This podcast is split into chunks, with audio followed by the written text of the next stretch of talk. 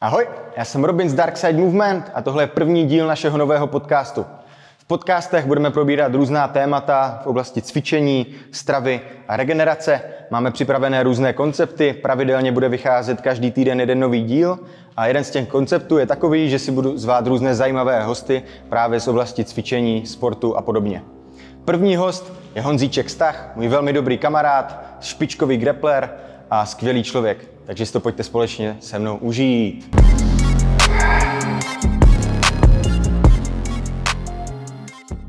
Čau, čau, čau. Čau Honzo, díky, že jsi došel, kámo. Moc rád. Takže vítáme vás u podcastu a v dnešním díle se budeme věnovat primárně loktům. Oba dva s Honzou máme zkušenosti se zraněním lokte, ať už golfový nebo tenisový loket, potom rozvedeme, takže vám řekneme nějaké naše zkušenosti, jak se s tím dá pracovat, na co si dát pozor a podobně. Honzo, řekni nejdřív nějakou tvoji zkušenost s tím zraněním lokte, jestli to už řešíš, nebo je to úplně safe teďkom, jak se ti to stalo a podobně. Tak za mě, za mě to byl jeden z problémů, co mě limitoval hrozně dlouho a na asi rok, rok a půl jsem kvůli tomu úplně musel opustit většinu silového tréninku, co jsem byl zvyklý dělat, protože jakýkoliv úchopy, hrazda, velká osa, kettlebelly, tak mi dělali velký problém a měl jsem vlastně chronický záněty na vnitřní straně loktu, a takže ten golfový loket, vracelo se mi to opakovaně, vlastně ty úpony tady na, v téhle oblasti. A tak nějak v průběhu, že samozřejmě jak většina sportovců jsem nechtěl sedět doma na gauči a chtěl jsem to nějakým způsobem vyřešit, tak se mi pak podařilo dát dokupy nějakou takovou rutinu podle různých doporučení a tak, a se kterou jsem se byl schopný to dát víc dokupy a teďka už, už zase frčím silový trénink normálně. Pomalu se mi vrací síla gripu na, na původní úroveň, kde byla a a, to je zhruba tak, no zhruba tak rok a půl mi to limitovalo hodně a teďka, když to hodně přestřelím nebo tak, tak se mi to ozve, mm. ale už vím, co s tím dělat, takže takže třeba po dnešku poradíme pár dalším lidem, co, co v tomhle případě a ušetříme jim nějaké hledání. Okay. Tak já mám vlastně podobný problém, taky jsem měl vlastně tu bolest na té vnitřní straně, tomu se říká golfový loket, jo, ty vole, tak ukáž to ty, že tady na této straně, jo, z vnitřní strany lokte, je to golfový loket, potom když má někdo problémy spíš na té vnější straně, tak tomu se říká tenisový loket. To jsou dva asi nejčastější problémy, co můžou být. Vychází to vlastně z tohoto pohybu, předloktí, buď to může jít touto rotací do pronace nebo supinace na druhou stranu. A když ten člověk to prostě přetěžuje nějakým způsobem, ať už třeba silovým tréninkem nebo nějakým jiným sportem, Setkal jsem se i s lidmi, co měli ten problém třeba ze švihu, zházené. Když často dělají jenom jeden pohyb, tak taky se to může objevit. Pak ještě další věc, na kterou jsem narazil, je ta extenze toho lokte. Jo, že často lidi mají problém, když úplně propínají ten loket, tak nemají kontrolu nad tou plnou extenzí a vlastně jim to jenom visí v těch tkáních, takže z toho taky můžou vzniknout tyhle problémy.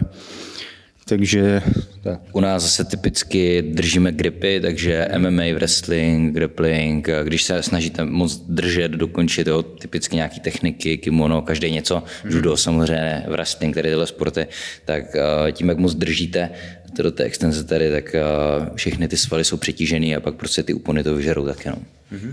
Jsem se chtěl zeptat právě, ty jsi to měl jakoby spíš se silového tréninku, anebo z grapplingu, nebo jako nevíš, ani, jo? Nebo jestli to je chronická jakoby bolest, že to postupně se nějak jako objevovalo, anebo se to stalo třeba v jeden moment, v nějakou chvíli, kdy jsi udělal nějaký pohyb? Já si uvědomuji jako kdyby jeden trénink, po kterém se mi to ozvalo a to jsme paradoxně byli tréninky, které mě jinak jako zdravotně hrozně pomáhaly, když jsme cvičili nějaké věci s Fighting Monkey a jeli jsme jo, s těma medicimbalama a já jsem odjel první svoji silnější stranu mm-hmm. a mhm. pak jsem na té slabší se snažil odjet stejný objem a vím, mm-hmm. že na konci té série už, už prostě jsem nebyl schopný to udržet správně mm-hmm. a trochu jsem to přetáhl a pak asi v první fázi toho zranění jsem to neřešil ideálně, jak jsem měl, že jsem si říkal, dám tomu pauzu, pak začnu normálně cvičit a, mm-hmm. a tak nějak jsem si asi z takového jako menšího akutního zranění udělal, mm-hmm. udělal chronické. Je to taky paradox, že ty děláš vole věci, které by ti měly víceméně pomoct s tou sílou a když to přeženeš, tak naopak tomu můžeš jako dát až moc až se z toho zraníš, takže to je dobrá píčovinka, no. Tak nějak v duchu té myšlenky, že nejsou dobré, dobré a špatné věci, že je to všechno o nějakém dávkování. Yes, a málo je špatně, moc je špatně, člověk si musí najít ten střed, ale zároveň nehledě na to, co dělá, tak vždycky to nějakým způsobem přestřelí a je to o nějakým dlouhodobým hledání. A jako neexistuje nikdo, žádný sport, žádnou věc, kterou můžete dělat správně, pořádně a dělat to bez těch zranění, bez těch přešlapů. Je to jenom o tom, jak s nima pak člověk dál pracuje a je schopný se vrátit. OK, pokud se chceš dozvědět i víc o tom, jak si napravit své dojebané lokty, tak nabíhej na náš YouTube kanál Dark Side Movement, kde najdeš celou epizodu včetně sestřihu z tréninku, kdy jsme si s Honzou Stachem zamakali na gymnastických kruzích, napumpovali se jako zvířátka a společně si to užili. Teď už si ale ty pojď užít celý rozhovor s Honzou Stachem a vychytej se na to. Tak jo, trénink máme za sebou, zrehabilitovali jsme lokty, napumpovali jsme se, zaposilovali na kruzích, myslím, že to bylo v klidu. Jak se cítíš, Honzo, teď? Byla to paráda, musím říct, že je to jako originální, že spousta lidí si nějak nenápadně jde odběhnout a dát si 20 kliků, aby byli trošku napumpovaní a to máš jako koncept podcastu, že se napumpuješ předtím, než jdeš točit podcast. Takže... Přesně. Takticky jdeš, jsme jdeš to na to chytře, kámo. Jdeš na to chytře. Tak jo.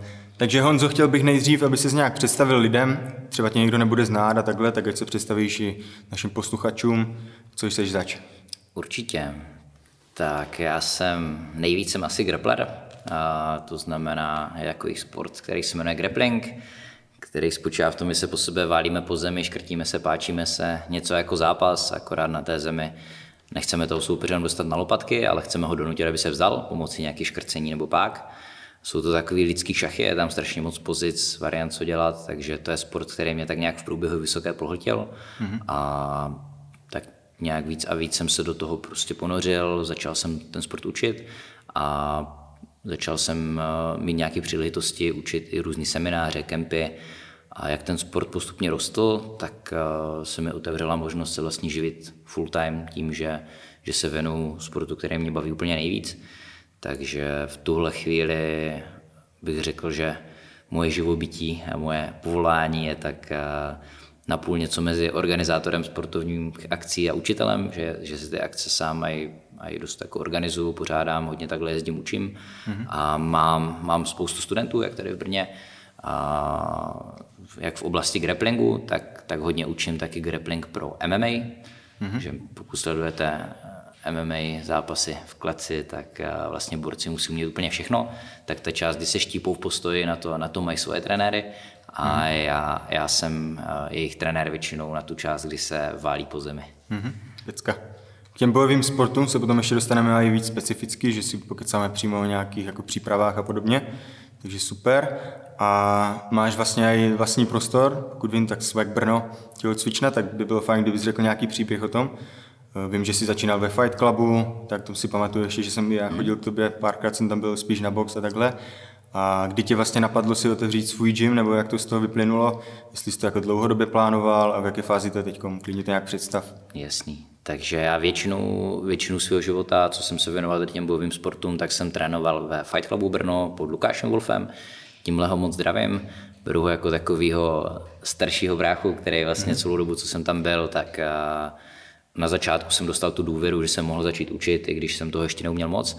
A myslím si, že jsem společně rostl s tím Fight Clubem, naučil jsem se tam plno věcí, ale jak prostě člověk dospívá, tak si myslím, že má tendence pak tvořit nějaké vlastní věci pod vlastní značkou, tak jak má sám nějaké představy a úplnou svobodu v tom, co jak dělá. Ale hrozně dlouho to fungovalo právě protože jsem dostával hodně volnou ruku, takže myslím si, že dohromady nějakých sedm let mm-hmm. jsem trénoval ve Fight Clubu, učil jsem tam. A, ale už tak nějak v průběhu, v průběhu toho jsme s kamarádem Romanem Čuperou právě se tak jako bavili, že by nás, že by nás to lákalo v budoucnu, v budoucnu jako založit společný gym mm-hmm. a bylo to asi o nějakém ideálním timingu, dobrých prostorech, aby si to tak nějak všechno sedlo.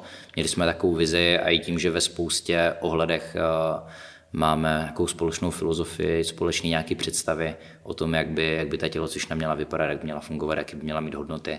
Mm-hmm. A těch věcí je spoustu, věřím, že taky za svoji historii spotkal s plno různými trenéry, se kterými jste si s některými sedli mm. víc, míň, takhle člověk prostě se hledá a, a v tomhle jsme tak nějak s Romanem jsme to tak nechávali otevřený v podstatě několik let a pak jsme zvolili ten úplně nejlepší timing, zrovna když začal covid a otevřeli yes. jsme nový gym na Svobodáku a, a týden na to jsme ho zavřeli kvůli, kvůli tomu, že začal ten třičtvrteční lockdown. Který, jako já si pamatuju, že jsi to plánoval docela dlouho, že my se už jako stýkáme taky nějakou a? dobu, že ještě když jsme byli na Václavské v naší první cvičení, tak myslím si, že hned na to se jako říkal, že bys jako chtěl otevřít něco a takhle, že tak no, jako tak... docela dlouho ten proces, než jsi do toho pustil. Takže super, že, že se to nakonec povedlo a tak. A lockdown jste přežili v klidu jako nebo jak? Lockdown jsme přežili úplně, úplně, v klidu to nebylo, minimálně takový ten úvod, kdy nevidíš, že to končí a hmm. já jsem ještě do toho měl monoklous. Takové bylo takový náročnější hmm. období a zároveň i tak uh, z principu člověka se replatit nájem za něco, co nemůžeš úplně hmm. využívat, ale jsi tam uvázaný smlouvu, tak to bylo takové jako nepříjemnější období tady v tomhle hmm. směru, ale, ale mělo to určitě taky něco do sebe a myslím si, že na to, že tu vlastně svek jako takový existuje relativně krátce, a, takže jsme už urazili, urazili docela velký kus cesty. Teďka vlastně budeme mít druhý narozeniny hmm. ve chvilku. A letí to, co? Letí to, myslím Svek si, že... Brno, to je prostě úplně nejoriginálnější název, co jsem vysvětlil, skutečně jako fakt vůbec. myslím, to můžeš taky vlastně říct, proč je to Svek Brno, proč se tak jmenuje? Svek Brno, my jsme přemýšleli nad tím, jak tu akademii nazvat a, a i normálně jsme se o tom bavili nějakou dobu, chvilku tam padaly nějaké varianty, jestli už nevyužít moje jméno, protože přece jenom v tom světě grapplingu, který není až tak velký, ale už No, jsem si trochu jméno udělal, tak by to taky mohl být způsob, jak ten klub propagovat, ale já jsem s ním úplně nebyl komfortní, že, jsem, mm. že jsem to tak nějak jako necítil úplně na začátku. A pak jsme se bavili, že vlastně stejně hrozně často lidi uh, pak vytváří nějakou zkratku, že když je nějaký delší název, tak to nějak zkomolí, změní, takže že už bychom mohli udělat zkratku rovnou od začátku. A tak jsme jako nahazovali, co bychom chtěli, aby tam bylo, aby tam byl grappling, aby tam bylo submission, protože chceme, aby to bylo jako hodně orientovaný i na ten hlavní cíl grapplingu, což je vlastně ukončování těch soupeřů, mm-hmm. to donucení soupeře, aby se vzdál, což je v Takže první submise. slovo je submission? A takže SVEK je ve finále zkrátka submission wrestling and grappling. Mm-hmm, a je, se mi líbí, že je tam promítnutý vlastně submission grappling je někdy jako jiný označení mm-hmm. toho mhm. grapplingu. A, a, a i se mi líbí, že máme v názvu ten wrestling, protože mm-hmm v, v rámci těch moderních trendů občas frčí, že v některých gymech se vlastně vůbec nevrestlí, ti lidi se rovnou sedají na zadek. Mm. A já si myslím, že je to trošku škoda, že když mm. se specializujeme na boj na zemi, tak bychom měli být schopni tam efektivně dostat i někoho, kdo tam nechce. Mm-hmm. Takže na to jsou spousty vtipků a memeček mm-hmm. jako na jitsu, že když vtrhneš k někomu do domu, kdo trénuje jitsu, tak mu řekne, na tohle jsem čekal celý život. Mota to zloděje, ale pak si sedne na zadek a čeká, že ten zloděj přijde k němu, takže u nás i vreslíme. To možná častěji se děje jako v tom klasickém BJJ, ne? Jako že v kimonech, že si ti lidi sedají nebo ne? Já bych řekl, že je to v obojím. V kimonu jo? bych řekl, že ta pozice je ještě o trošku víc neutrální, protože mm. ta síla těch gripů ti dělá trošku jednodušší, když naváže dominantní grip, tak toho soupeře vtáhnout na sebe a hned mm. ho donutit hrát tvoji hru. V nougy ještě, jak se člověk spotí, a hmm. tak je trošku těžší vytvořit ten tah, aby těžiště soupeře přesunul na sebe. Takže bych řekl, že tam hrát guard je o trošku méně výhodné, hmm. ale pořád i v grapplingu je to považované za celkem neutrální pozici, takže je to, je to celkem běžný v obojím hmm. a určitě to nějak jako nezatracuju úplně, jenom si myslím, že by tam aspoň, aspoň nějaká základní kompetence měla být v těch takedownech, takže Jasně. takhle název svek. No a jak funguje? Jenom pro mě ještě, do, do vteři, vteřinku jenom dorazím, když s tím Roman právě přišel, tak se nám líbil ten název i kvůli tomu, že jako marketingově ne. se s tím dají udělat různé jako vtipky, nápady, že by, že by to mohlo být, mohlo být jako v tomhle, v tomhle zábavný, takže submission wrestling and grappling. Yes. Chtěl jsem se zeptat i na ten koncept vlastně toho provozu, víš, jako jestli tam máš hmm. víc koučů a jestli tam, jak to máte, pro koho vlastně ten gym je určen. Že já vím, že ty hodně jako pracuješ i s těma zápasníkama, hmm máš nějaké jako lidi kolem sebe, se kterými jezdíte ty závody a podobně, tak jestli je to třeba zaměřené víc na ty pokročilejší lidi, nebo tam máš třeba někoho, kdo trénuje vyloženě s nováčkama? Hmm, máme to, máme to zaměřený, jak to tak bývá obvykle, máme i začátečníky, i prostě elitní závodníky. Hmm. Jeden z konceptů, co máme, myslím podobně jako vy tady v Darksideu, že máme relativně dost trenérů hmm. a jeden z důvodů, proč jsem to dělal, je, že spoustu nějakých koučů, co si rozběhne vlastní gym, tak se tam pak uváže vedou tam 3-4 tréninky denně a pak jsou z toho úplně mm. vypálení a už mám pocit, že pak jde ten výkon trošku dolů. Yeah.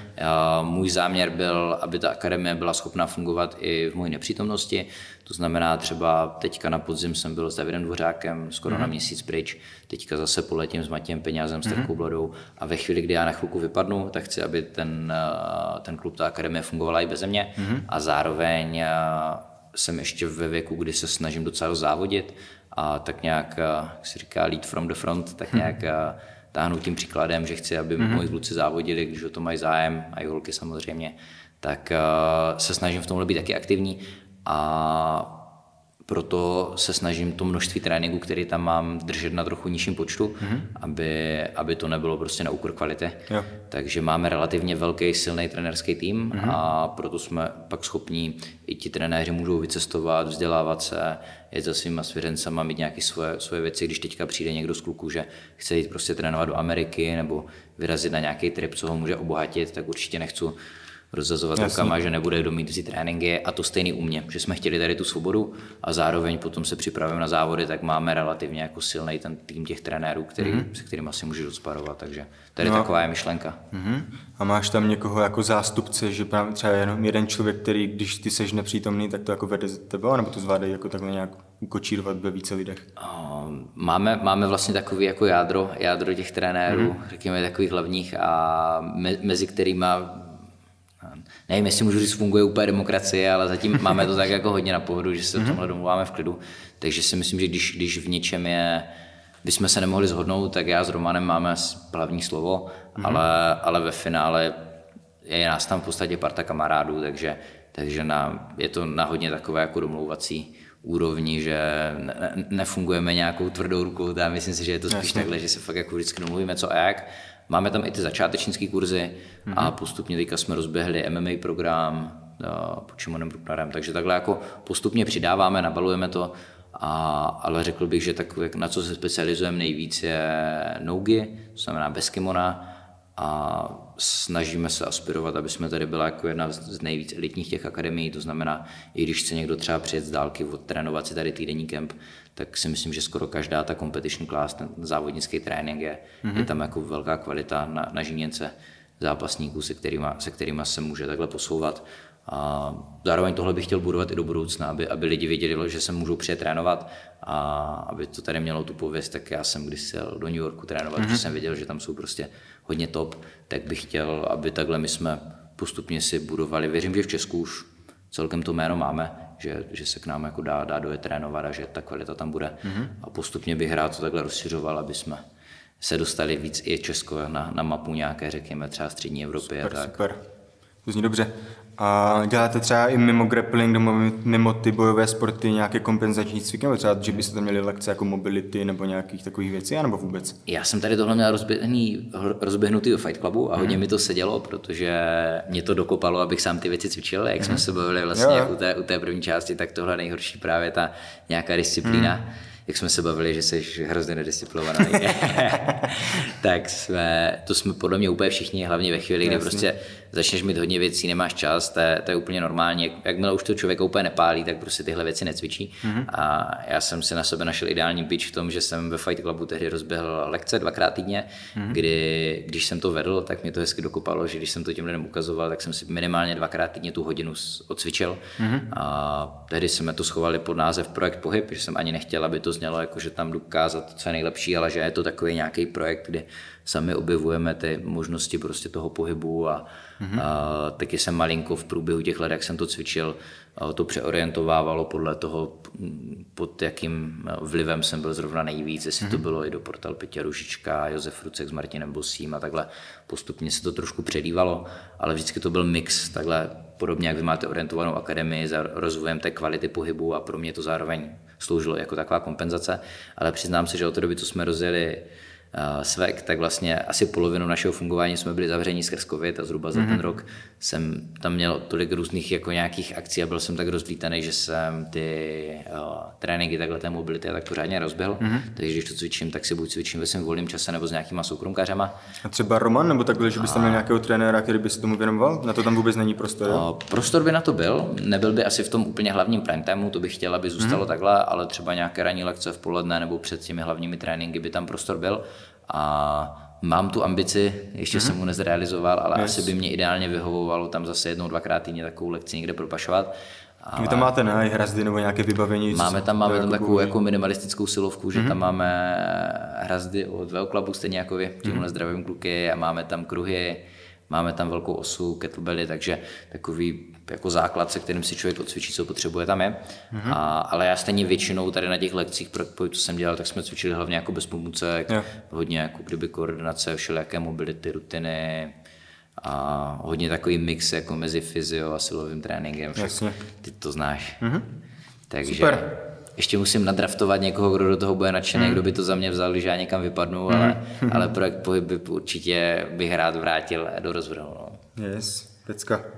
Myslím, že jsi to pěkně představil. Fakt kvalitní gym. Myslím si, že nic lepšího tady lidi jako nemůžou najít v Brně minimálně, jako co se týče grapplingu. A slyším to i na feedbacku od lidí, víš co, že k nám chodí taky dost lidí, co se věnují třeba jitsu a tak. Takže vždycky všichni chodí rádi k vám. Díky, já myslím, že my si tak jako vzájemně posíláme lidi docela dost, protože já vím, že můžu s klidným svědomím vás doporučit, protože nevím, koho bych tady jako doporučil mm-hmm. jenom k tomuhle typu jako pohybového rozvoje a tréninku víc než vás.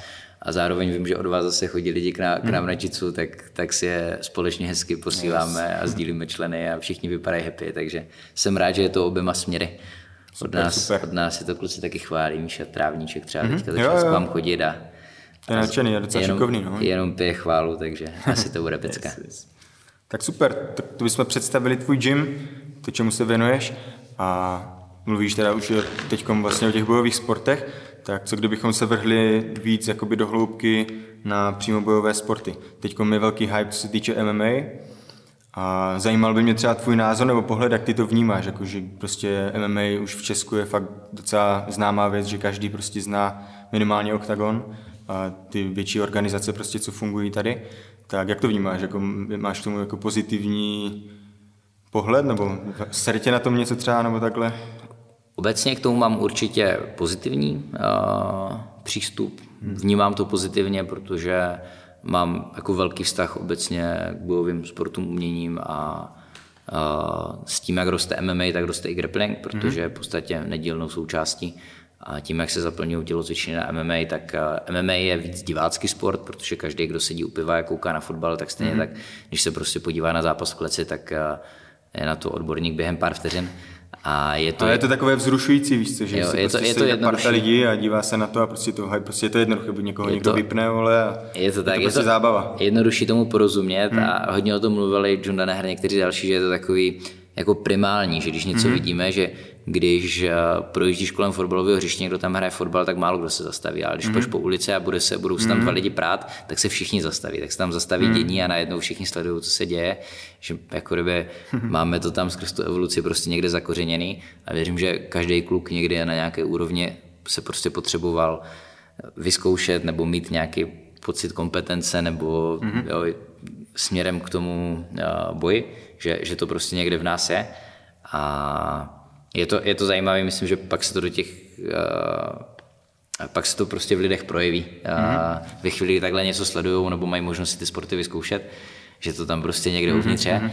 A jenom co jsem chtěl hlavně říct uh, vzhledem k tomu MMA versus grappling, že MMA je víc takový divácký sport, jednodušší na porozumění, dynamičtější a zároveň plno lidí, když se potom do toho natchne a chce ten sport začít dělat, tak to MMA může být pro ně trošku jako tvrdý eh, krok do reality, mm-hmm. takže někdy ten grappling je, je i hezký mezikrok třeba do toho světa těch kontaktních sportů, kdy hned od začátku vám někdo nebude loktovat obličej a ne, nepojedete domů se zlámaným nosem a se stehama, ale přijdete na první trénink, vyzkoušíte se, že vás někdo zalehne, hmm. co můžete dělat, jak se z té pozice dá utíct, pak vám ukážu, jak se můžete dostat do nějaké dominantní pozice, někoho ukončit na nějaké škrcení, který vlastně může být velmi nebezpečný, ale když ten soupeř to odplácá, tak jde úplně v pohodě, zasmějete se na sebe a jdete, jdete se prát dál. Že je to vlastně taková velmi mírumilovná jo, a hravá forma něčeho, co může být velmi nebezpečný, ale když oba dva dodržujete nějaký pravidla, který se určí, že já zaplácám, ty mě pustíš a můžeme znova trénovat, hmm. tak se vlastně za ten trénink desetkrát každý toho druhého byste mohli potenciálně zabít, ale vždycky se v ten dobrý moment pustíte, hmm. zasmějete se a roluje se dál a je to, je to zábava takže tohle si myslím, že je návykový a spousta lidí, který třeba přiláká MMA, tak pak začne dělat jitsu. Mm-hmm. A je Přijde to mi to takové, jako, že to může odbourat úplně zábrany u těch lidí, že je to hodně kontaktní mm-hmm. a zároveň hodně komplexní. Že vím, že i lidi třeba od nás, co to vyzkoušeli, jenom prostě my občas tady děláme, že od Dan, když ještě u nás trénoval, tak taky prostě se tomu věnoval na, docela naplno. A ty lidi to vyloženě láká vyzkoušet. Víš, že když tady chodí třeba jenom posilovat nebo prostě nějaký program, a vidí, když se tu ty lidi váleli, tak prostě vždycky ty oči tam prostě to stáhne a najednou ty lidi se o to začali zajímat a vyloženě projevovat zájem, takže je posílám potom k tobě, víš co? A že, že mi přijde, že ten grappling a to jitsu je fakt takové, že to dokáže odbourat ty zábrany a je to hodně komplexní věc. Že to není tak jako, že třeba box je hodně kontaktní, ale je to prostě, že to můžeš dostat prostě do nosa, může tě někdo vypnout na hlavu a u toho grapplingu to můžeš tak jako víc kontrolovat, když to děláš hmm. správně, víš co.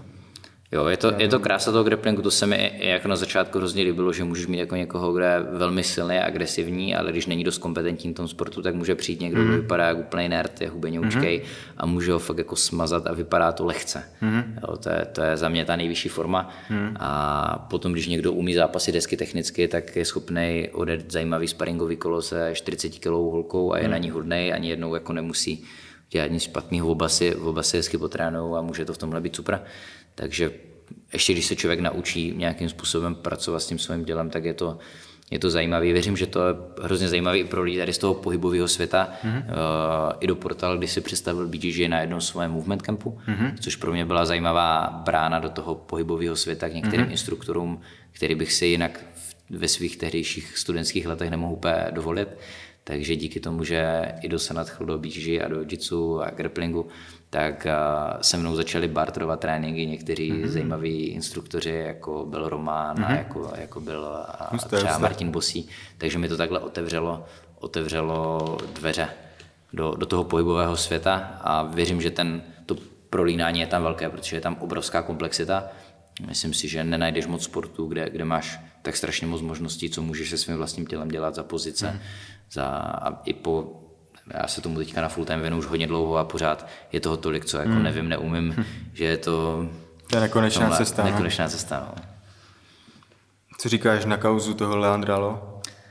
Jak spozoroval jsi to nějak? Pozoroval jsem to teďka, jako řekl bych, že pokud se člověk orientuje v tom BJJ světě, tak to nebylo možné nespozorovat, hmm. jenom pro diváky, co ne, neví, o co jde, tak jedna z nejvíc velkých legend jako našeho sportu a byla zastřelená v Brazílii. Jsou různé teorie, jak to přesně probíhalo, ale na čem se většina z nich zhoduje, že nějaký policista mimo výkon povolání v baru nejspíš vzal drink jednomu zápasníkovi, který ho potom hodil na zem, ale mm-hmm. prý z ní vstal a odešel, jakože se, na tom se celkem všichni zhodují, že, že to jako bylo vyprovokovaný a zároveň to nebylo nějak jako vyeskalovaný konflikt, že, že tam nepadl žádný úder, ne, nebylo mm-hmm. tam jako kdyby žádná žádné velké násilí, ale prostě jenom nějaká lehká potička, nejspíš vyprovokovaná ze strany toho policisty, hmm. který následně potom vytáhl zbraň a dvakrát střelil toho zápasníka do čela.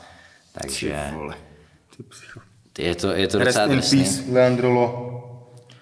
Je to docela drsný. Teďka samozřejmě celý blížší svět se sdílí hodně videí, hodně interview s ním, protože on byl fakt jako i silná osobnost. A, a já jsem ho znal, víš co, a to já se mm. tomu nevěnuju úplně, ale, tak jako okrajově, ale mm. dost jsem to spozoroval. No. Takže ale jako ta Brazílie je v tomhle trošku jiný vesmír. Mm. Neříkám, že jako všude a všechny části, ale řekl bych, že tohle tam není úplně, mm. úplně jako nej, nejvzácnější děj, ale teďka to zasáhlo jako kdyby velký jméno. Mm. Nevím, jestli jsi viděl taky hodně old school film, trošku na styl Karate Kida Never Back Down, no, nikdy se nezdávej. Tak jest, nevím, jestli si pamatuješ, ale v jeden moment se tam vlastně rozpovídá trenér, který mm-hmm. utekl ten do Ameriky, ten Černoch, co mm-hmm. utekl z Brazílie a vlastně. vykládá o tom, že eh, jeho bratr byl elitní zápasník, mm-hmm. který uh, zbyl někoho v baru a on se vrátil, zastřelil ho. Takže až, až mě to jako kdyby trklo, jako, že je to no. zajímavý. Můžeš, můžeš mm. se v rámci vzpomínání na starý časy pustit Never Back Down. Mm. Musím říct, že na to, že je to už celkem starší film, nebo ne úplně starý, tak je tam takhle jako to valetu do MMA, mm. že jsou tam použity docela reální techniky. Mm. Samozřejmě je to udělané jako pro potřeby toho filmu, aby to bylo víc jako to byl jako game changer, ne ten film, Ale byl to celkem game changer v tom, že, že tam byly ukázány docela dost jako kdyby z reálného tréninku, z reálných technik, takže samozřejmě je to trošku jako navoněný a udělaný, aby to bylo zajímavější pro diváka, mm-hmm. ale, ale je to jeden z nejreálnějších takhle sportů, uh, filmů směrem k těm, k těm úplovým sportům, k MMA. Mm-hmm. Tehdy spíš ještě valetu do naše MMA možná.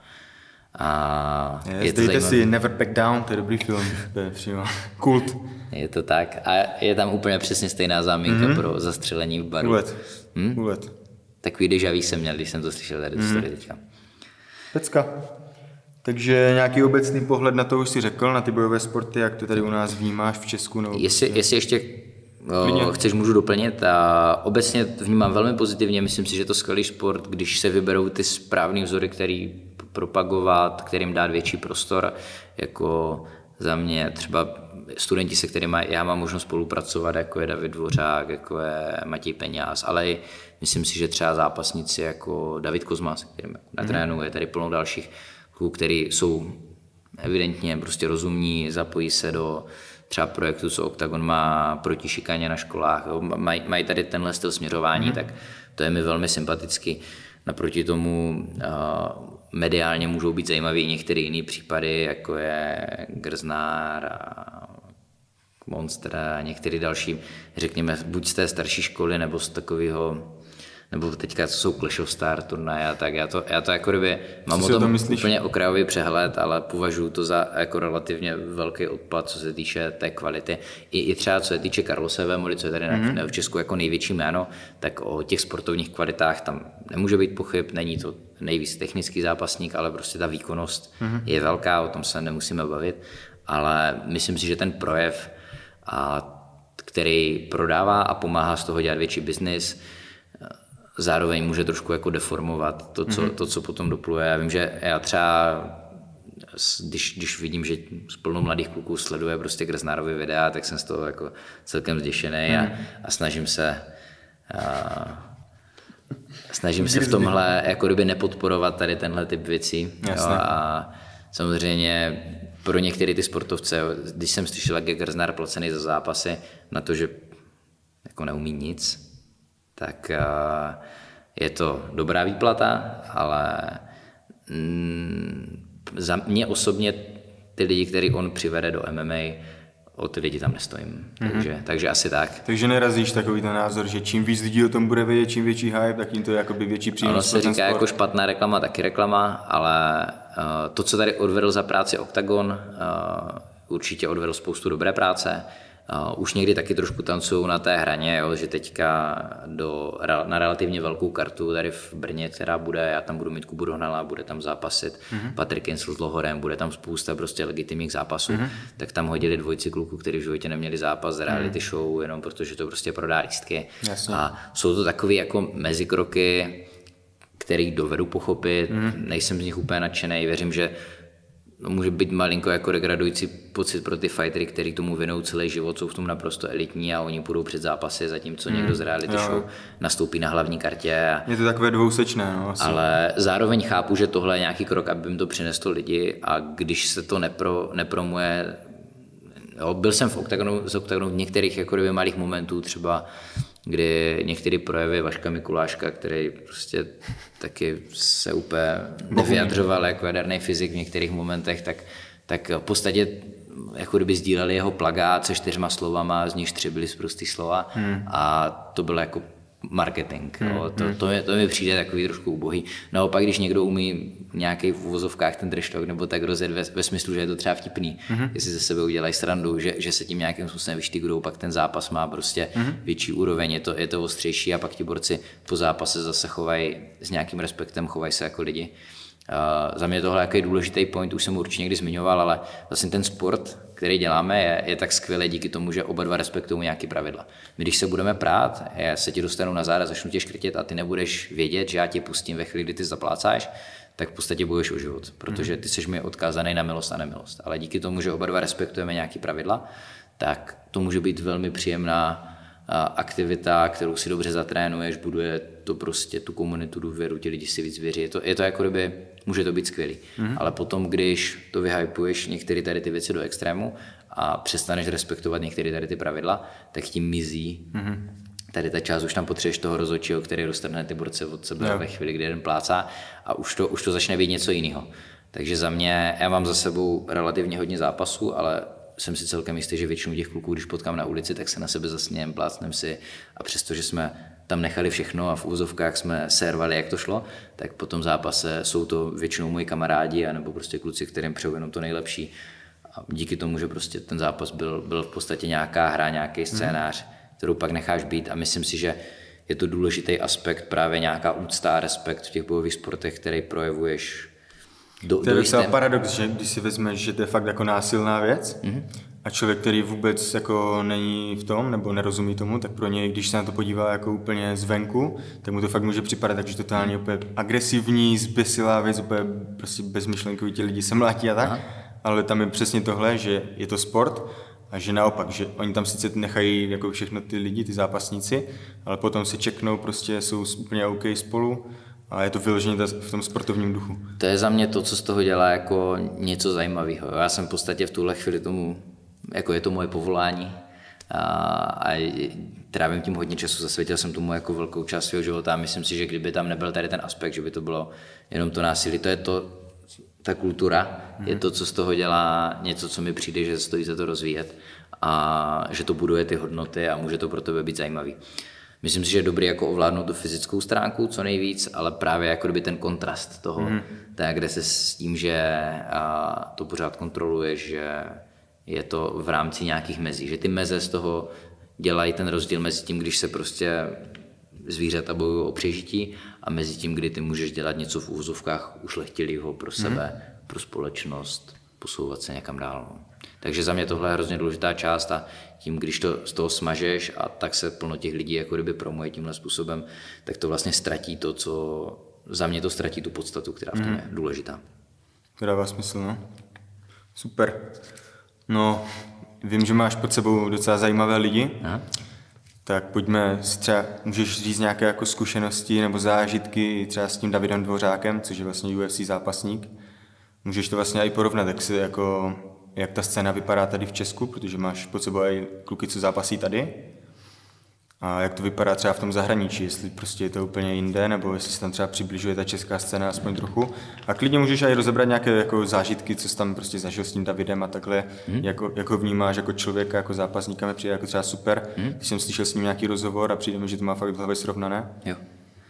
Tak eh, já většinou těch zápasníků, se kterými spolupracuju, tak bych řekl, že jsou tady z té jako kdyby novější školy, taková ten jako mladší vítr v tom sportu, hmm. a jako je právě třeba David, který je bývalý závodní šachista. Hmm. Je to prostě kluk, který je hodně přemýšlivý, uvažuje nad těma věcma a když bys ho potkal někde venku, tak to fakt není ten typ, co se vylije na diskotéce a pak hmm. tam bude hmm. chvástat, že je fighter a že vám všem rozbije hubu. Naopak je to, je to kluk, který je prostě hrozně v pohodě, naposledy jsem ho potkal, když jsme společně dělali trénink na dětském táboře, mm-hmm. jo, tak jenom mm-hmm. si prostě srovnáš, jakým způsobem. Jo, a to je třeba člověk, který pak dostane menší pozornost, protože si to přičte méně lidí, mm. než když yes, uh, yes. tvoje manželka si svoje silikony vystaví někde na, na nuda pláži. A, jo, jakože jsou, jsou, jsou věci, co je čtenost a, mm. který, jako faktor, a, a jsou pak tady kluci, kteří to mají právě srovnaní, jsou, jsou prostě chytří, přemýšlí nad těma věcma. Já z, David už byl velmi dobrý ve chvíli, kdy jsem s ním začal trénovat.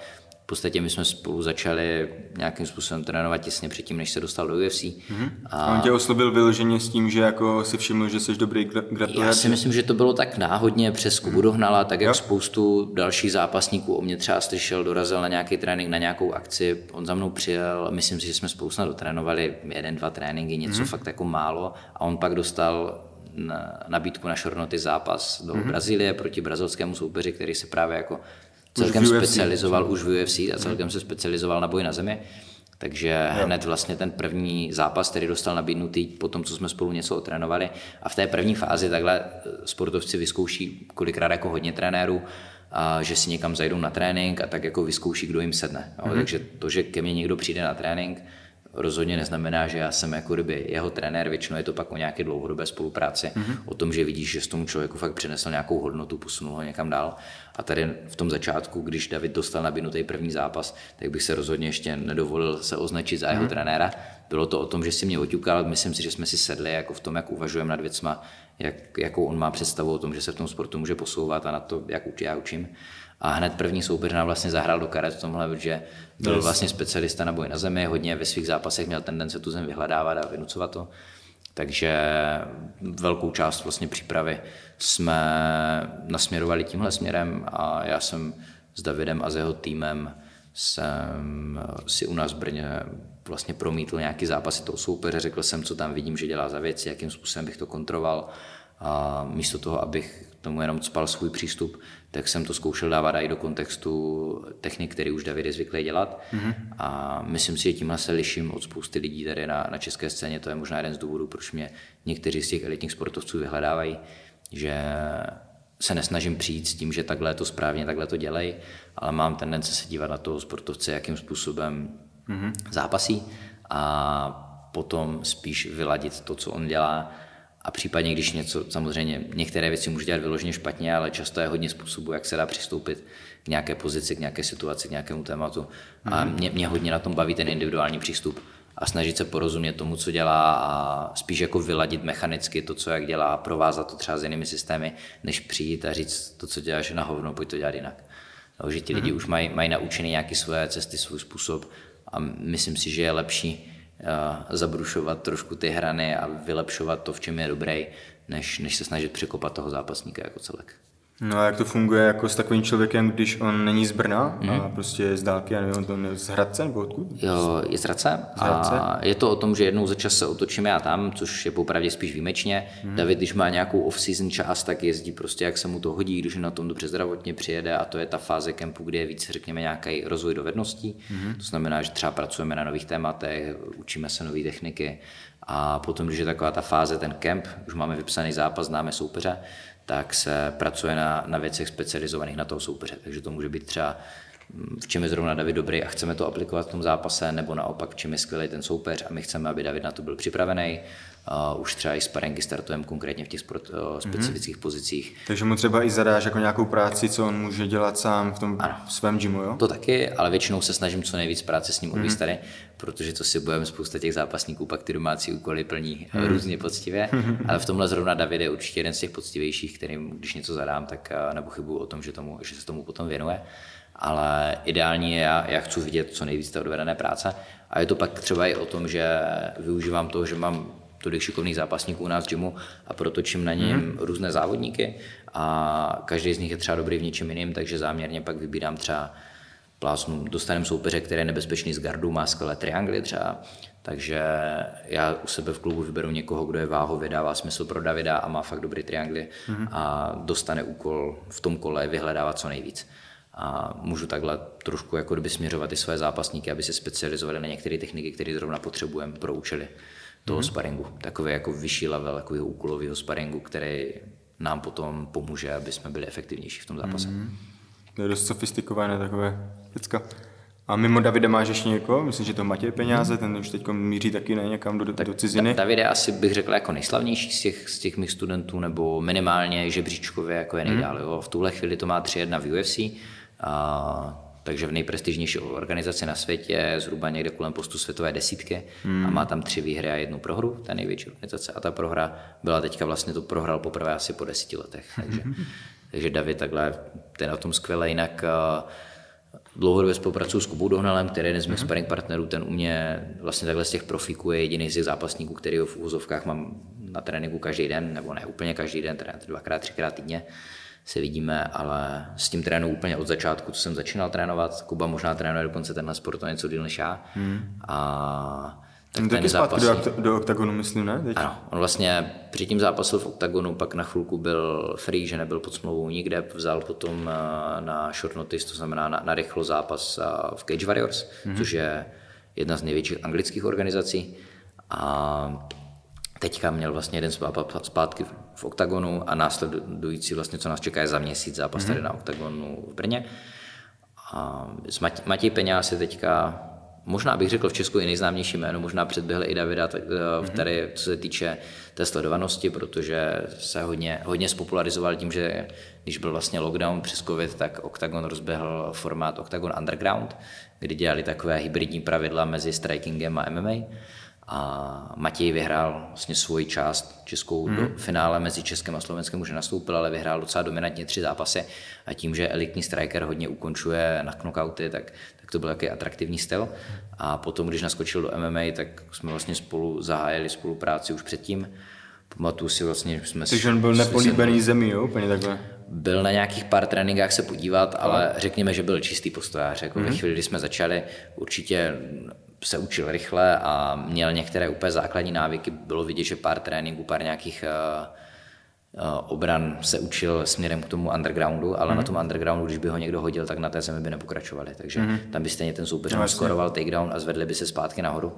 Takže v tomhle směru řekněme, že Určitě nechci říct, že byl úplně totálně čistý jenom postojář, ale když řeknu, že měl ty karty rozdané jako 97% postoj a 3% zem, tak si myslím, že nebudu úplně daleko od pravdy.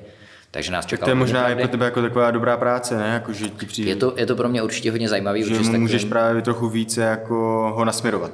Že už nemá třeba najít nějaké jakoby svoje ty pohyby nebo nějaké vzory a takhle v tom grapplingu a že bys ho nějak přeučoval. je víc taková tabula rása, že No, no, můžeš no. pracovat jak chceš. Tak mě nad tím až tak moc nenapadlo uvažovat. Já stejně i takhle ty lidi se snažím učit relativně obecně a pak sledovat, co jim jako sedne samo Mhm. Od sebe a rozvíjet ty věci, ke kterým budou tíhnout přirozeně. Ale co je určitě zajímavé, že vlastně někoho takového, vzhledem k tomu, že máš omezený čas a potřebuješ, aby často zápasil, vlastně v tuhle chvíli to má Matěj, pokud se nepletu, 6-0 z těch 6 zápasů má 5 knockoutů a to znamená, že jsme zápasili relativně často a neměli jsme zas tak moc eh, období nikdy jako na ten rozvoj dovedností, kdyby se neblížil zápas, takže jsme měli nějaké obecné tréninky, ale museli jsme hodně velkou část zaměřit specificky na to, v čem bude potřeba být nejlepší co nejdřív. To znamená mm. nějaké útěky ze špatných pozic a obrana takedownu, obrana na pletivu. Takže je to zase hodně, když bych se podíval, jak vypadala moje příprava s Matějem Peňázem, jak vypadá příprava člověka, co přijde na první trénink grapplingu, tak jsou tam nějaký společný rysy, ale není jich zase tak hodně. Mm-hmm. No, že s tím Matějem potřebujeme, on má svoje vlastní tréninky a já potřebuji z toho času, který s ním mám, vytřískat maximum, tak aby on byl schopný jednak podávat výkon co nejdřív a zároveň, aby se dlouhodobě posouval.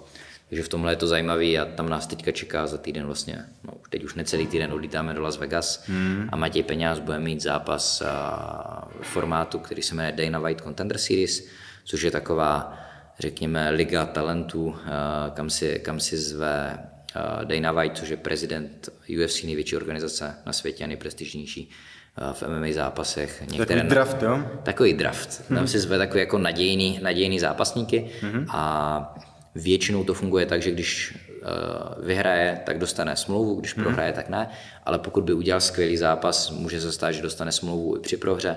Naopak, když by nezaujmul, tak nemusí dostat zápas, i kdyby vyhrál, ale s Matějovým stylem se o tom moc nebojím. Ty jo, to je dobré. Teďkom za týden, jo? Letíte Takže nějak, nebo- za týden letíme a zápas nás čeká 30. srpna. A týden na to tam zápasí Terka Takže se nějak aklimatizujete a jdete do toho. Přesně tak, bude to jako kdyby kratší tam ten pobyt. A bude mít jeden zápas. Ten, Bude mít to je jenom nějak jeden jako zápas. nějakého turné, kde tam je víc lidí? Nebo to je většinou je to formou turnaje podobně, jak jsou ty gala večery, akorát bývá kratší. Běžně na tom Contender Series bývá plásnu 5-6 zápasů, teda Mhm. aspoň pokud se nepletu, já jsem toho za 100 den nakoukal, ale většinou no? jich tam Pravidla jsou víc. stejné úplně, jak v UFC. Super. Takže to je taková klasika, to nás čeká teďka. Tak se těšíš, ne? Asi. Těším se, těším se dost, je to určitě velká příležitost. A nevím, jak moc mám zabíhat do, do, do podrobností, co se týče té přípravy nebo tak, ale něk- někdo uh, trošku spekuje o tom, jestli to není třeba brzo pro Matěje, protože mm-hmm. v podstatě on se profesionálnímu MMA nebo MMA jako celku, protože v amatérském MMA nikdy zápas neměl, mm-hmm. tak se MMA věnuje v tuhle chvíli dva roky, mm-hmm. což je relativně krátká doba. A kolik bude roku, nevíš? Byl, myslím si, že Matějovi bude kolem 25, Jo. Hm, myslím si, že o 26, bude jako o něco mladší než já, ale ne o moc, takže já hádám těch 25, 26, myslím si, že se ne- nepletu o moc. A, a má vlastně za sebou za ty dva roky ho to hrozně vystřelilo, mm. právě i, i tím, že český fanoušek možná má větší přelet o oktagonu, tak přestože mm. na nějakých světových žebříčcích není tak daleko jako třeba ten David Hořák, tak tady má obrovskou popularitu právě skrz to, že dělá hodně atraktivní zápasy. Pamatuju si ten nástup ty kolena, ne? v Jak Ostravě. nebo něco? Jo, jako Lokty, kolena. dává kolena, lokty, má hodně jako boxing, tam nebezpečný, kdy díky tomu velkému rozpětí, tak Mhm. tam prostě se střeluje borce v, v rozsahu, kdy oni si myslí, že na ně ještě nedosáhne. A, ale pamatuju si ten nástup v Ostravě, kdy jsem jako neslyšel vlastního slova, že to bylo úplně ohlušující, že jako Mhm. takhle diváci, diváci ho berou hodně, takže v tomhle v tomhle jsme vystřelili hodně rychle a někdo teďka spekuloval, jestli není třeba moc brzo na ten zápas v tom kontinentu, Mhm. mm. protože vlastně skočíš do té ligy mistrů, jestli by nebylo lepší se vyzápasit. Mm. Ale A zase příležitost, víš, co máš 25 let, tak proč jako si toho nechopíš, tak. jo? Je to velká příležitost, dostat, že jsme vlastně soupeř, který ho máme, tak je taky spíš postojář, mm. takže v rámci toho, že je tam celkem velká kvalita, tak je to pro nás stylisticky dobrý. Yes, yes. A zase s každým zápasem se prostě zlepšuje všestranně, takže mm. bude víc a víc připravený na ty výzvy na zemi. Tak držím pěstí, no. Jste rozsekat tam všechny úplně. tak držte palce. Myslím si, že to tady bude, bude se to tady i nějak vysílat. Jo, tak to určitě to bude někdy lidi. Tak pak to nasítí vši určitě nějak nazdílí možnosti, kde, kde se dá koukat. Mhm. Mm-hmm. Pecka. A ještě mi napadlo se zeptat třeba na ženy, jak vnímáš jakoby MMA žen, jako Mhm. sleduješ to nějak taky, anebo jaký na to máš názor? Přiznám se, že na začátku něco. jsem to moc nesledoval, Mhm. mm. už čistě uh, ne až tak, že bych měl nějaké také zažité stereotypy, i když přiznám se, že třeba jsem rád, že že Linda moje, že dělá jitsu, což mi přijde pro holky asi víc pohodě než MMA, kdyby za mhm. mnou přišla v budoucnu někdy moje dcera řekla mi, hmm. hele, chci dělat profesionální MMA. Nemyslím si, že bych ji odrazoval, ale nevím, jestli bych vnitřně byl úplně nadšený, hmm. protože ne, ne, ne asi až tak skrz ty stereotypy, ale určitě je to jako jeden z těch nebezpečnějších sportů, mm. kdyby mi řekla, že chce dělat uh, bike downhill, tak z toho taky asi nebudu nadšený, protože všechny tady ty sporty, kde, kde je prostě obrovský riziko nějakých fatálních, nebo fatálních, jako nějakých velikých uh, zranění, tak uh, to asi není až tak lákavý v tomhle směru, ale hmm.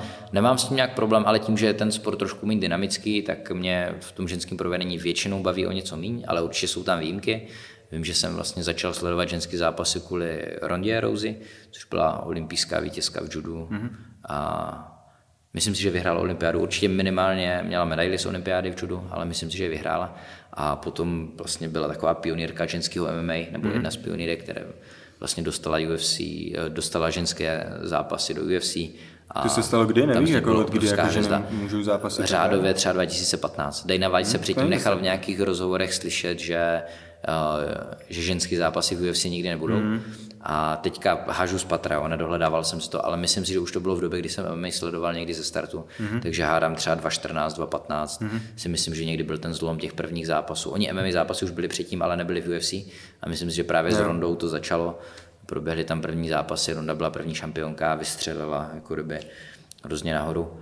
A ta dělala taky atraktivní dynamické zápasy, bylo tam právě hodně juda, grapplingu, submisí, tak, takže se na to dobře koukalo a pro mě to byl takový vstup.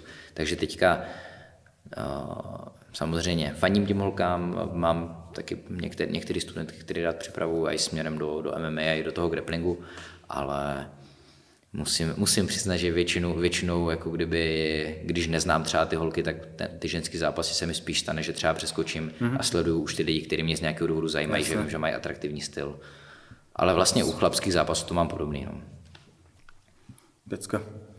Dobrý, tak tu máme něco o MMA, o sportu jako takovém přípravě, to je fajn. A možná na to trochu i navazuje ten, ten další téma, mm-hmm. to už bude asi poslední téma. Nemusíme to úplně nějak řešit nějak, spíš tak okrajově, ale vím, že si studoval jako sportovní psychologii, dokonce jsem se koukal, že si dělal nějak eh, diplomku na to, mm-hmm. na psychologii ve sportu. Tak jestli tohle jako používáš i v praxi, jak moc tohle tam zakomponuješ, když někoho třeba připravuješ, tak jestli s ním řešíš jako tu hlavu psychologii a podobně, anebo se tomu třeba teď už vůbec nevěnuje, nevěnuješ? Jak to máš tady s tímhle? Tak já dělám taky rychlej úvod, ať to tak nějak zapadne. Já jsem vlastně během svých studií vypadl na Erasmus na nějaký 3-4 měsíce do Řecka, kde v podstatě z hodou okolností jsem narazil na fakultu, kde skoro všechny předměty, které se daly studovat v angličtině, tak souvisely se sportovní psychologií. Mm-hmm. Takže jsem tak nějak celkem mě to téma zajímalo, pak to, co jsem v praxi našel, mě moc nenadchlo, takže jsem to nechal být, ale potom během toho Erasmu jsem právě narazil na přesně to, co jsem kdysi dávno už předtím hledal pod, tém, pod tím pojmem té sportovní psychologie, což jsou přesně takové ty věci do praxe, které můžu vzít, udělat to dneska v tréninku a benefitovat z toho zítra prostě na zápase. Takže tam jsem byl úplně nadšený, pamatuju si, že už když jsem seděl na těch hodinách, tak jsem si dělal poznámky, i ke svému vlastnímu tréninku, jakým hmm. způsobem budu chtít aplikovat ty věci, které jsme tam probírali, studovali. Zároveň jsme tam měli některé jako kapacity v oboru, že spoustu studií, co jsme pak jako kdyby citovali a, a vyskakovali na nás články, tak byly i od těch vyučujících, které jsme tam měli na té fakultě.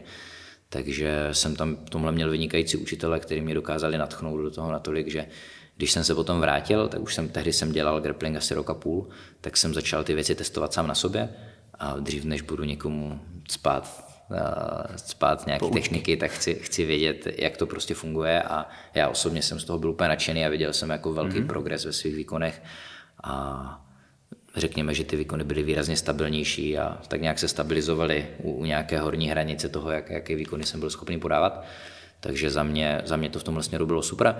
A pak jsem začal hledat cesty, jak na tom dál pracovat, takže jsem si tím směrem za, za naplánoval svoji diplomovou práci a pak jsem na chvíli nastoupil i tady na doktorský studium a hmm. chtěl jsem začít dělat dizertaci, ale to už zase tak slavný a dlouhý studium nebylo, toho jsem asi po roce nechal a na tom jsem za tolik práce neudělal a už jsem se naplno začal věnovat jako učení, mm-hmm. ale jenom tohle taková sportovní psychologie u mě. A co se týče toho, jak moc se tomu věnuju, já jsem si vytvořil nějaký vlastní koncept uh, skrz svůj vlastní trénink do mojí přípravy a závodění, kdy se snažím používat nějaký nástroje z té sportovní psychologie, abych optimalizoval ten výkon a, a optimalizoval třeba i učení se technik, snížil třeba nervozitu, zvýšil mm-hmm. koncentraci do těch zápasů. Je tam fakt jako spousta věcí, které se takhle dají ovlivnit a myslím si, že takový to velký kliše, co mají některý zápasníci, že prostě jako neměl jsem den, tak jsem, jsem si díky tady tomuhle přehodil na, na výmluvu, která prostě samozřejmě někdy se člověk cítí líp, někdy se cítí hůř, ale je strašně moc nástrojů, který se člověk může naučit a pak mm-hmm. je aplikovat od nějaké řeči těla přes vizualizace, nějaké imaginace technik, dechové cvičení. Je tam spousta, spousta různých nástrojů, které já mám a skrz které můžu manipulovat se svým uh, potom se svojí psychikou, ale i, i po té fyzické stránce člověk může ovlivnit to, jakým způsobem se hýbe, jak schodí, jak chová, jakou má řeč těla a to už taky začíná ovlivňovat tu psychiku. Já jsem do, do těchto témat už jsem zabřel trošku víc v některých dalších podcastech, mm-hmm. právě třeba i v temném toku s Oldou. Yes, takže dát odkaz klidně. Určitě, určitě, kdo má zájem, tak se tam může poslechnout, tam se o tom bavíme trošku víc, ale jenom abych ještě odpověděl otázku, jak moc to promítám do té přípravy a v podstatě moje hlavní gro je grappling a grappling pro MMA a dvě věci, které na kterých makám navíc, které mě enormně zajímají, ale necpuje lidem, když se na to sami neptají, nebo, nebo je to nezajímá. Je nějaký rozvoj pohybu a kvality pohybu jako takového, hmm. na mhm. což vy se tady v podstatě specializujete. Rád říkám, že já se primárně specializuji na, grappling jako takovou bokovku, k tomu mám hmm. tady ty pohybovky a kvalitu pohybu a rozvoj koordinace a vy to máte přesně naopak, přesně vy se naopak. první mhm. specializujete právě takhle na ten pohyb jako takový a pak jako doplněk máte nějaký specifické disciplíny, jako hmm. je box, jako je grappling. A, takže když za mnou někdo přijde, tak já mu primárně budu učit grappling, a, ale potom třeba jsem měl nějaký coachingový program, třeba jako projekt zvíře, a mám pak nějakého studenta, který se tomu chce věnovat naplno, tak se s ním pobavím, ale máš zájem, abych ti kecal tady do té mentální přípravy, zadal ti nějaký úkoly navíc, na který můžeš pracovat. A zase je to další sféra, kde on se může zlepšit, vytěžit víc z toho tréninku, optimalizovat svůj výkon, mm-hmm. a vyžímat vyždímat z toho prostě víc jako z celku. A hlavně u sportovců, kteří už tomu prostě dají tolik ze svého života, že prostě tomu věnou strašně moc energie, času, peněz, obětu, prostě jiné věci pro to, tak uh, je potom hrozná škoda, aby, když mají pocit, že nemají den, že s tím nemůžou nic mm, dělat. Mm. No, tak vždycky, vždycky s tím jde něco dělat. Určitě to není jednoduchý, je to zase proces, musíš se to naučit jako všechno jiný, ale, ale existují nějaký psychologické nástroje a existují metody, kterými se s tím dá dělat. Přijde mi, že jako v poslední době už se to víc objevuje, víš, že jako ty lidi nebo ty profi sportovci i používají ty různé mentální kouče a tak. Já jsem byl na nějaké konferenci, kde byl třeba Jelínek, mm-hmm. ten tam pěkně o tom mluvil a tak, že se to dostává do povědomí lidí a podle mě to má určitě jako cenu, že to mm-hmm. fakt může ten výkon ovlivnit docela jako razantně, víš co? Že je to dobrá cesta. V tomhle bych ještě rád zmínil jeden velký rozdíl mezi sportovním psychologem a mentálním koučem, že mm-hmm. u těch mhm. mentálních koučů není úplně přesně specifikovaný, co ten člověk musí mít za vzdělání. Mm-hmm. Když je někdo, kdo je jako uznaný uh, sportovní psycholog, tak by měl být vystudovanou pětiletou mm-hmm. psychologii a měl by mít jako velmi dobrý ten teoretický background, ze kterého pak vychází, mm-hmm. ze kterého pak vychází k nějakým, uh, k nějakým dalším závěrům u těch koučů v některých případech můžou být třeba i daleko lepší než ti psychologové, někteří mm. jsou určitě skvělí, vůbec to nechci zazovat jako celek, jenom je, tam není nějakým způsobem garantovaná ta kvalita z toho titulu. Yes. Takže tam si člověk musí víc vybírat na základě nějakých doporučení, zkušeností uh, ostatních sportovců a, a je trochu těžší se orientovat mezi těmi kouči, kdo, kde tam ta kvalita mm. fakt je a kde není. Mm. Zajímavé. Dobrý. Začali nám tady pěkně vrtat přímo za oknem. což je asi znamení, že bychom tohle měli ukončit. To asi bude Takže Honzo, díky moc, že jsi došel. Já děkuji moc za pokec. Skvělý pokec.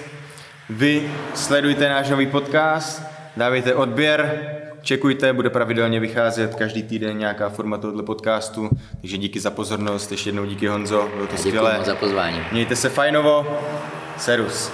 Čau, čau.